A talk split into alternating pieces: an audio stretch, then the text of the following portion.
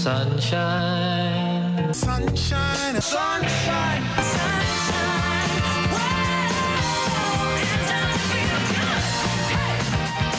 Good morning. It's time for full disclosure. We do it every Wednesday morning here on Springfield's Morning News on 92.7 WMAY. David Greising is the president and CEO of the BGA and joins us as always. David, welcome back.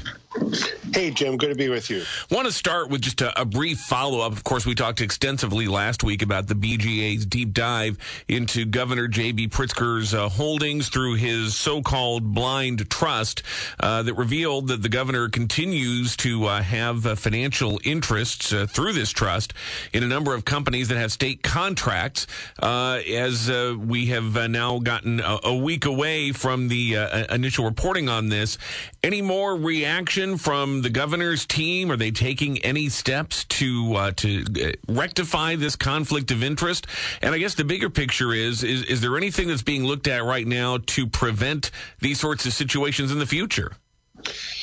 Well, so far we haven't heard of any move in the legislature. Of course, this is a, a downtime for the state legislature. Um, I wrote a column last week in which um, I pointed out that the state of Alaska has a very in-depth program uh, in its law that uh, has strict requirements for blind trust by public officials, specifically a prohibition against them investing in securities of companies that do business in the state. That's something that Governor Pritzker implied that he would do, uh, and he would instruct. It was implied that he would instruct his blind trust uh, to take such precautions, and has not done so. So there are templates out there, uh, but so far, to answer your first question the governor's office so far has just dug in on this. They've alleged that our reporter doesn't really understand how blind trusts work, et cetera. Um, none of that stands up to any scrutiny. This was a very carefully reported story, and the conflicts of interest that have been pointed out and the really failings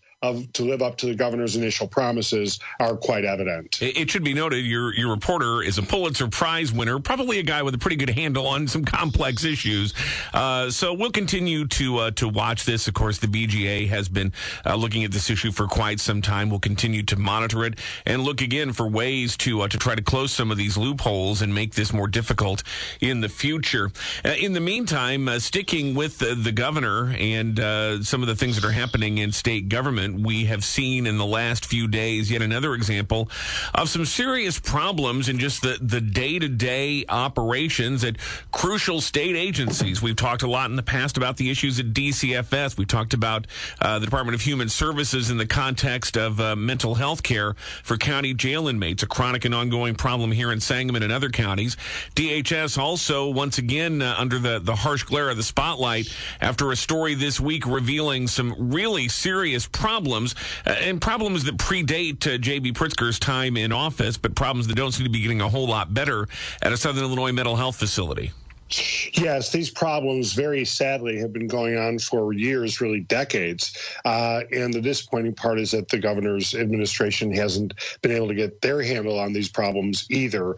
Uh, this is a really good report, um, really deep dive by uh, Lee Enterprises, Capital News Illinois, and ProPublica that looked into the Choate Mental Health Developmental Center in Southern Illinois.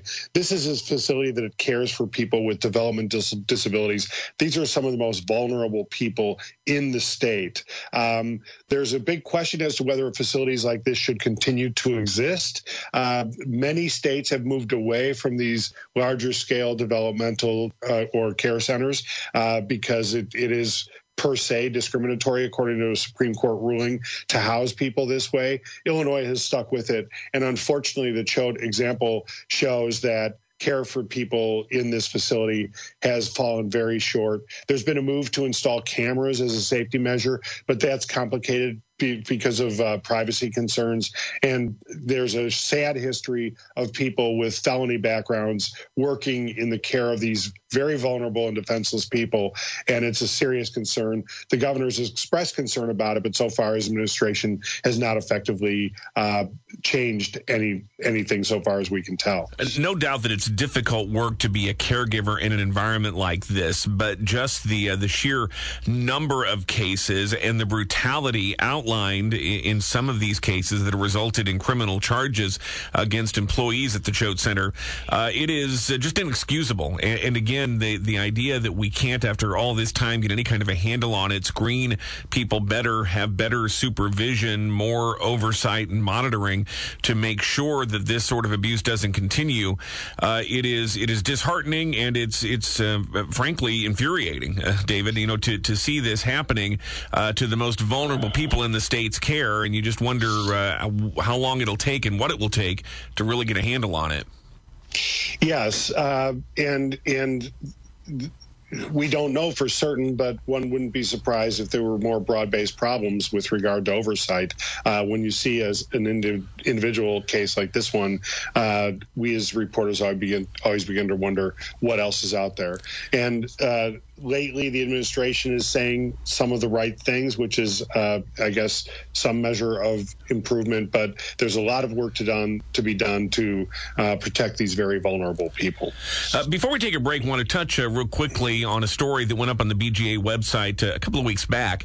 Uh, we didn't get a chance to talk about it last week, and it has to do with the city of Chicago and claims they're making about anti-violence efforts. Obviously, violence, crime in the streets of Chicago and throughout the state, a big issue in this election year. Uh, Chicago has been uh, trying to talk up uh, progress that it says it's making in this regard, but you've taken a closer look at this, David. What's it showing you? Well, we're finding that some of the city's claims about in, in its $400 million violence reduction strategy are overstated. And in fact, uh, the person leading the effort, a woman named by the name of Tamara Mahal, also possibly may have overstated some of her personal background and her capabilities. Uh, as a couple of examples, uh, basically some of these so-called safety prevention measures really amount to um, kind of uh, a walking path with um, sort of an oral history of violence. Uh, uh, um, trees planted in certain areas, et cetera.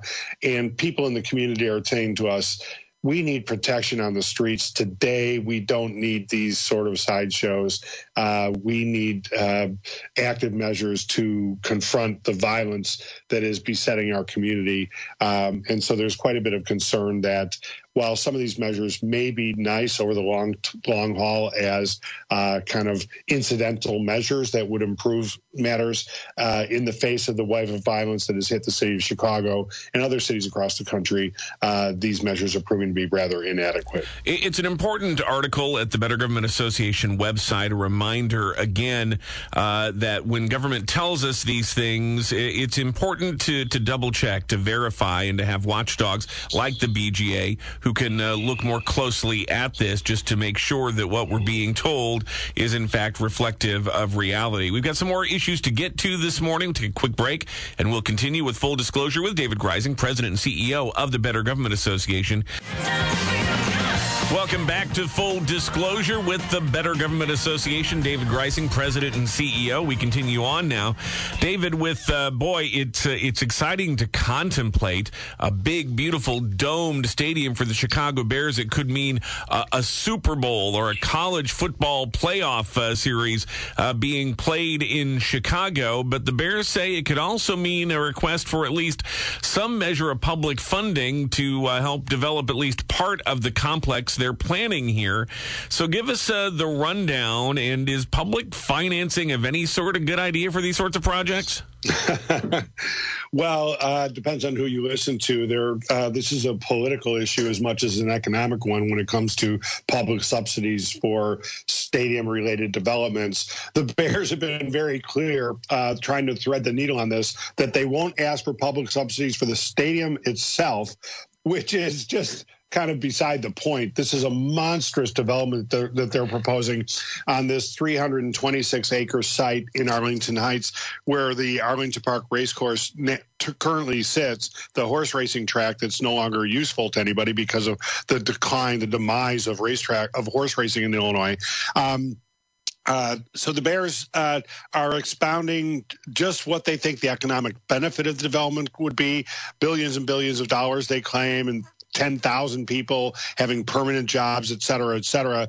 But some of the private sources that uh, some of the reporters have talked to have said they're going to be looking for about $2 billion worth of subsidies over time for this project. And therein uh, comes some significant problems. While people in Arlington Heights have indicated a willingness to allow the Bears to build this stadium there, at the same time, they're saying they don't want to put any uh, of their money into this. It should be a private development that doesn't need public money. It's likely that the state would pony up for some of this roads and parking lot construction, et cetera.